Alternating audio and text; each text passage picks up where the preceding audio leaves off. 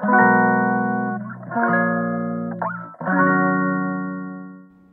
い。マールのラジオマールです。今日は12月3日。えーと日曜日ですね。おはようございます。朝です。なう。はい。ですね。めっきり寒くなってまいりましたがいかがお過ごしでしょうか皆さん。ね。最近ですね私あの、まあ、ネイルスクールにね通ってるんですけど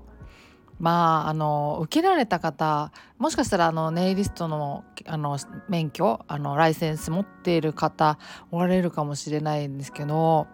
あれねあの、まあ、検定をもちろん受けないといけないんですけどあのコロナがねあった時にあの検定ってその爪を塗らせてくれるモデルも一緒に連れていかないといけないんですよね実技試験の時にね。そうででもそのコロナの時にその対面であの、まあ、ネイルをするっていうのがなかなかこう難しくなった時にあのモデルハンドっていう手の模型みたいなのがあるんですけどそれで検定を受けていいよっていう流れがあのでき始めたらしくてそれが実際にその10月の今年の10月のあの検定から採用されるようになったらしいんですよね。そうで私もあのモデルさんをですね用意結局できなくてあのモデルさんやっぱりなんかこう練習の時からあのもう何回も何回もね一緒にスクール行って練習させてもらったりとかしないといけなくてそうそのだから時間をね確保してもらえるお願いできる人がいなくてそうあのそう結局私モデルハンドでねあと模型の手であのライセンスの検定あの受けることになったんですよ。でねもうそれがめちゃくちゃ難易度が爆上がりするんですよね。なんせねその人だったらほらあの動いてくれるじゃないですか。でネイル塗ってもあの指がくっつかないようになんか気をつけてくれたりとかあの人だったらもちろんしてくれるけど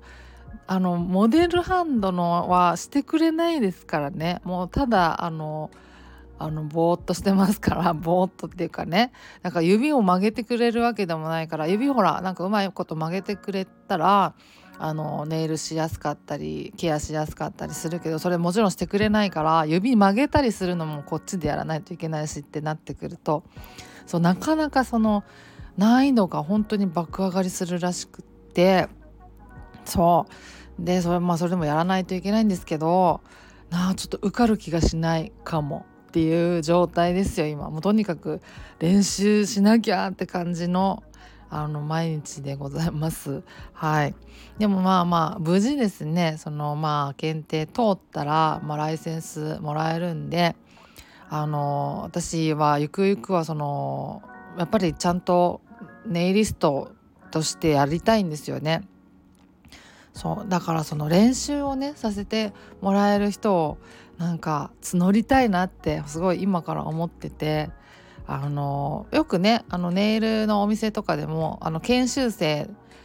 だからちょっと安くやりますみたいなプランがあったりするんですよね。半額ぐらいの値段でやってもらえたりとか半額かどうかちょっと分かんないけどかなり安くやってもらえたりとかするやつがあるんですけどだからそういう感じであのやらせてもらえないかなって思ったりしてるんですよ。そう。あのどっかのお店に勤めるっていうことはあの考えてなくて。そうそうそう。な。であとやっぱりの、ま、結構前にねあのお話ししたですけど過去の配信でもやっぱオープンダイアログっていうのにかなり感銘を受けてでまあやり方はねそのまあまあオープンダイアログが何かっていうとまあググってもらうのが一番早いんですけどあのそういうケアのメンタルケアの方法がまあスウェーデンじゃないやなんかフィンランドかなどっかがから生まれてなんかなかなかかなりこれはすごいぞみたいなのがあるんですよね。あの対話するとなぜかメンタルが回復するという、まあ、対話の仕方っていうのも当然そのあの確立されつつあるものがあってあのいろいろまあルール的なものはあるんですよ。あのまずまあ複数でチームを組んでやらないといけないのでだから、まあ、ネイルにそれを当てはめようと思ったら1対1にどうしてもなっちゃうからまあなく難しいんですけどそのその時点でまあ難しいんですけどでもその、まあ、きっちりオープンダイアローグをやろうという気持ちはまあ、できたらできたらいいなっていうのはあるんですけどそうじゃなくてなんかこうすごくカジュアルに解釈したら何て言うかそのとにかく話す対話するあのオープンに対話する まあすごいざっくりとですけどっていうことはかなりののメンタルの回復とかなんかこう安定にあの寄与するんだなってすごい思うんですよね。だったら例えばだからあのスナックとかねカラオケスナックとかよくなんか田舎のバス停のにあったりするじゃないですかそういうのとかも結構オープンにねなんかママさんと喋ったりとかでなんか一緒になんかその居合わせた他のお客さんと喋ったりとかまあスナックじゃなくても居酒屋とかでもそういうシチュエーションってなくはないと思うんですけどそういうのはなんかオープンダイアログに近いんじゃないかなってすごいカジュアルに解釈するとね思ったんですよ。だからおしゃべりする、うん、っていうことがですごくでおしゃべりの中でなんかああしなさいこうしなさいっていうアドバイスをするんじゃなくてなんか結論は出ないんだけど聞くっていうね、うん、お話しするっていう。まあ、結論を出さないっていうのが、まあ、あの本来オープンダイアログのあのルールの一つでもあって。だからその結論を出してしまうっていうことをしないっていうなそういうそういうなんかこうフランクなフランクなというかこうおしゃべりっていうのがすごくなんかあのなぜか心に効くんだなっていう。そういうなんか感じのねなんかあのネイルネイルサロン的なものが作れたらな、まあ、サロンって1人でやるつもりだからサロンとかオープンするつもりもないんですけどなんか個人でねやっていけたらいいなっていう夢が今すごくあって、うんでまあ、福祉ネイリストっていうあの資格もあるんですけどそれも取りたいなとも思ってるしそうなんかこうあの楽しくおしゃべりする。まあ楽しくなくてもいいけどとにかく喋りたいことをしゃべる。でちゃんと聞く。で答えを別にその押し付けないとか出さないそこで。っていうようなおしゃべりが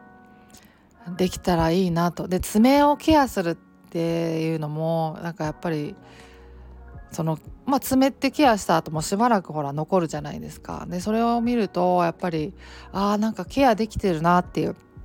自分をちょっとだけでもなんか自分に優しくできたなみたいな気持ちになれるような気がするから。だからまあ福祉ネイリストっていうのがあのある程度成り立ってるんだろうなっていうそれそれ自体が福祉になるっていうかね。うん。っていうのもあるからそのネイルするそのものそれそのものにも何かこうなんかメンタルにいいだろうなっていう期待もあるしだからそういう意味でそういう感じのなんかネイルリストになれたらいいなって今すごい夢がすごい膨らんでるんですよね。あすごい話が話が長くなってしまった。8分に喋ってしまった。ごめんなさい。そうそう思ってだから今そういうことを考えてるからちゃんと無事にあのライセンスが取れた暁にはですねちょっとツイッターの方でもなんかあのちょっとやらせてもらえませんか？練習にみたいなことをあの募れたらいいなと。でなんかお近くにお住まいの方とかね関西とかあの神戸付近とかにおられたら是非やらせてもらいたいなみたいなそれを広くちょっとあの募れたらいいななんて思ってるんですけどね。そうっていう話なんですけどそんな話をねこんな長くするつもりはなくて今日はそのパニック症を治すってなんだろうなっていう話をもなんかまた改めてしたいなって思ってるんですけどいいですか？今からしてすげえ長く なっちゃったんですけどなっちゃったんですけどはいそうそうなんですよ。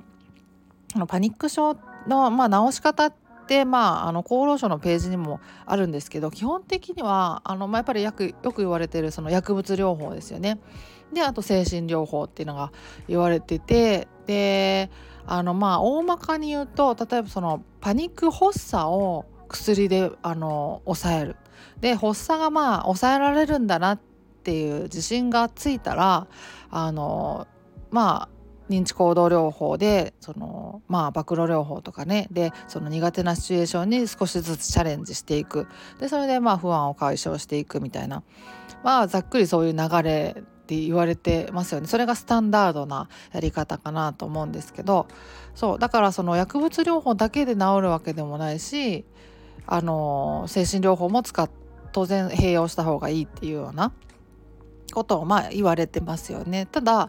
私の場合はその薬物療法をやらなかったんですよね。発作を呼吸法でなんとか抑える練習をしてやったのであの薬物療法はやらなかったのでだからその発作をあの呼吸法で抑えてでそれでまあ自信それなりのこう支えにしてあの暴露療法なり認知行動療法やってったっていう流れだから、まあ、そういうのもあると。だから必ずしもスタンダードなやり方をしないと治らないわけじゃなくてあの私みたいな例もあってあの薬物療法やらなくても認知行動療法だだけで治ったっていう例もあるのでまあまああの一概には言えないでしょうけどね。とにかくでもその発作をあのなんとかこうあの抑えることができる術をやっぱり身につけないといけなくて、まあ、それがお薬だったり人によってはねあの、まあ、呼吸法だったり全身筋全身的筋弛緩法だったりとかまあまあいろいろまあそれなりに手段はあるのかなと思いますよね。でもただそのやっぱり認知行動療法として的なこう精神療法でねその苦手に少しずつチャレンジしていくっていうのは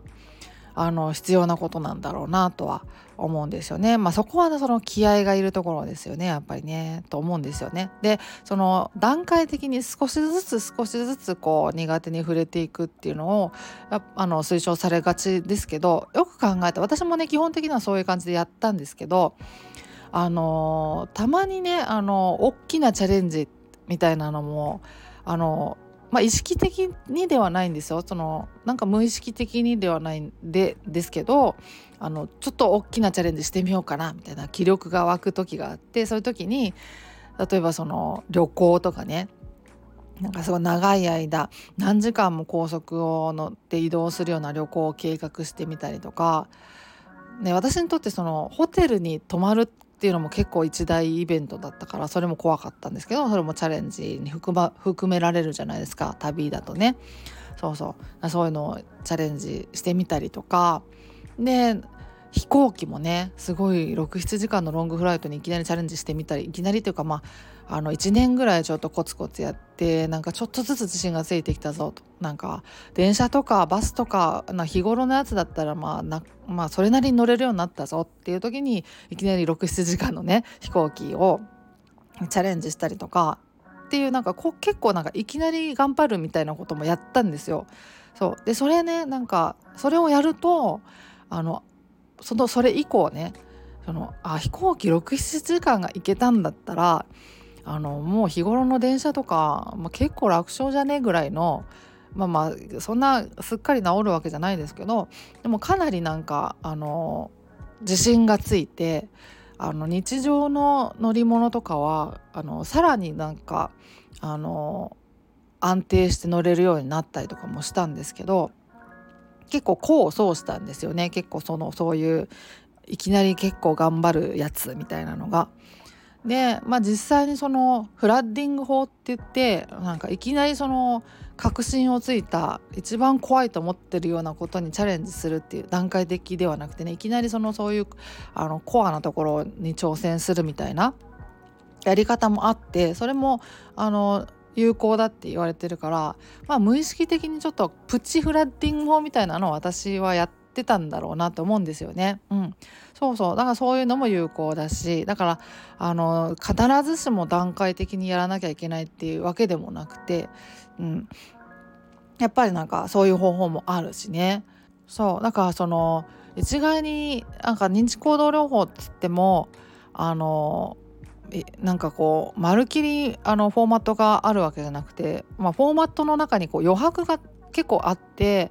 あの自分のやり方みたいなのもそれなりに模索できるやりなんか治療法だなって私は思うんですよね。うん、なんかやりながら方針を決めていくことも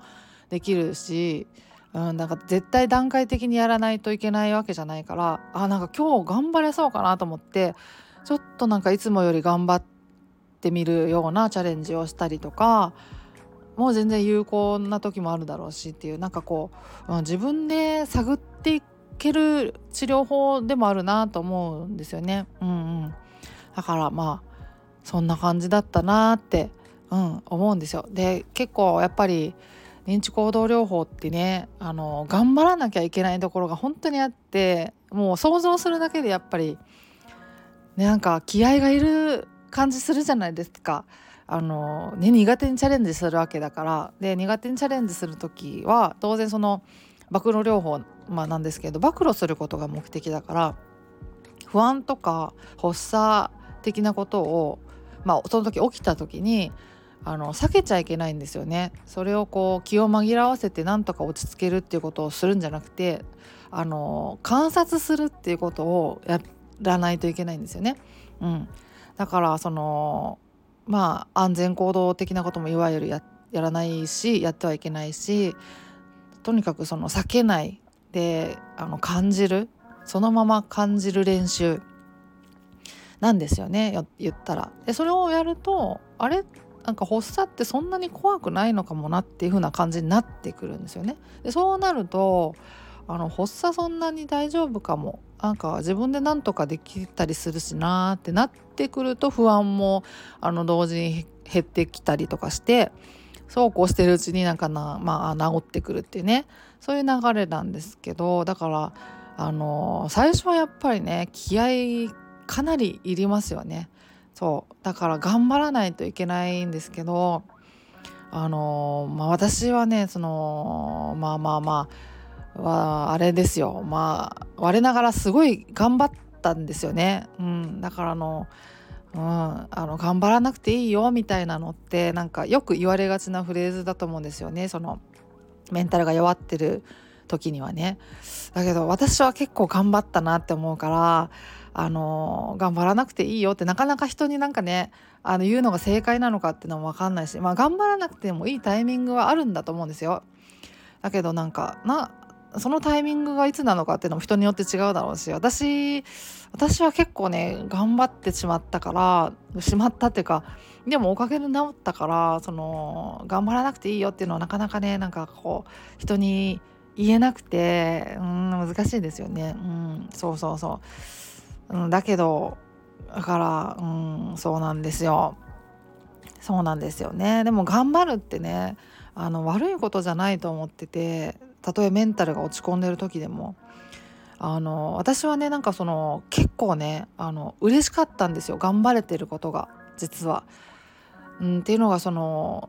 やっぱり自分のために頑張るってこんなになんかこう清々しいんだなっていうかその本当にまさに自分のために頑張ってるじゃないですか暴露療法って。自分の健康のために。で自分の人生のために頑張ってるから頑張ることだから。なんかそれがすごく心地よかったんですよねなんか清々しくて嬉しくてだからなんかそのまあまあ裏を返せばそのそれまであのいかに自分のために頑張れてなかったってことなんだと思うんですよね。でもその全く人生頑張ってなかったわけじゃなくてそれなりに頑張ってきたんですけどその頑張るっていうのが例えば誰かのために頑張るだったりなんかこう誰かの評価を受けるために頑張るだったりなんかその自分純粋に自分のためだけに頑張ってる感じじゃなくてそれでなんかあの疲弊してしまっそれがストレスになってしまったたりとかだったんじゃないかなってその思えばね思うんですよ。だからその誰かのためとかじゃなくてその誰かの評価を受けるためじゃなくてあの純粋にその自分のために頑張るっていうのはあのこんなにもなんかこう何て言うか嫌な気持ちがしないものなんだなみたいな。嬉しいものなんだなって。そういう発見でもあったんですよね。暴露療法とか日行動療法やっていく中で。なんかそういう発見をしたなというのがあって。だから頑張るのも悪くないなって思ったんですけど。そうそう。だからあのまあねあの気合がいりますからね。あの本当になんか始める始めるのはあの自分のそのタイミングでしかないと思うんですけどうんそう。でもなんかすごいやっぱり私はこれで治ったからあのこういう治療法もあるよっていうのは言い続けたいなとは思ってるんですけどね。そう。そうだなっていう話ですね。うん、でまああの認知行動療法ってねその、まあ、比較的あの効果が早く出るっていうような風には言われてるんですけど、うん、でまあ比較的っていうか、まあ、薬物療法と併用する場合、まあ、薬物療法と比べてって話なのかなと思うんですけど、まあ、確かに、まあ、私のその主観って主観ですけどあの薬物療法をやるとま、認知行動療法よりはその回復が緩やかな気はしなくもないくてでそのやっぱパクロ療法とかやる中であの服薬とかも安全行動に入るからしないようにっていうのはあって、うん、だからそのあの比較対象としてあの成り立つのかなとは思うんですけどそうそうそれに比べたらだからなんかこうあの薬をあの飲む飲むと回復が緩やかになるっていうのは言えると思うんですよね。そうそう。だからその早く治したいなって思った時には認知行動療法に集中するっていうのはかなりまあ有用かなって私はなんかなんとなく思うんですけど、うん、そう。まああの効果が早あの早いっつってもその一朝一夕でなんとかなるわけじゃなくて、まあ、1週間や2週間でなんとかなるわけでもなくてあの数ヶ月でなんとかなるわけでもなくてやっぱなんか数年スパンで考えた方がいいとは思うんですよね。考えるべきかなと思ってて。私自身はまああの2年近く1年8ヶ月ぐらいかかったので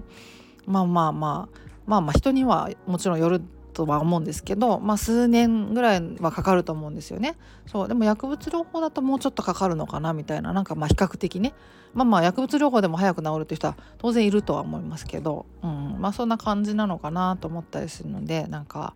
あのー、うん、その今気合い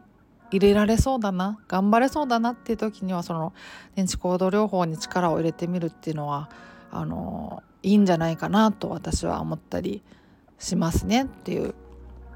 うん、まあそんな話ですね。はい。なんかごめんなさいね。冒頭のあの自分語りがめちゃくちゃ長くなってしまって、はい。結局すごい長い時間になってしまいましたが、はい。あのそんな感じで今日は終わりにしようかなと思います。はい。ではまた次回お会いしましょう。ではでは。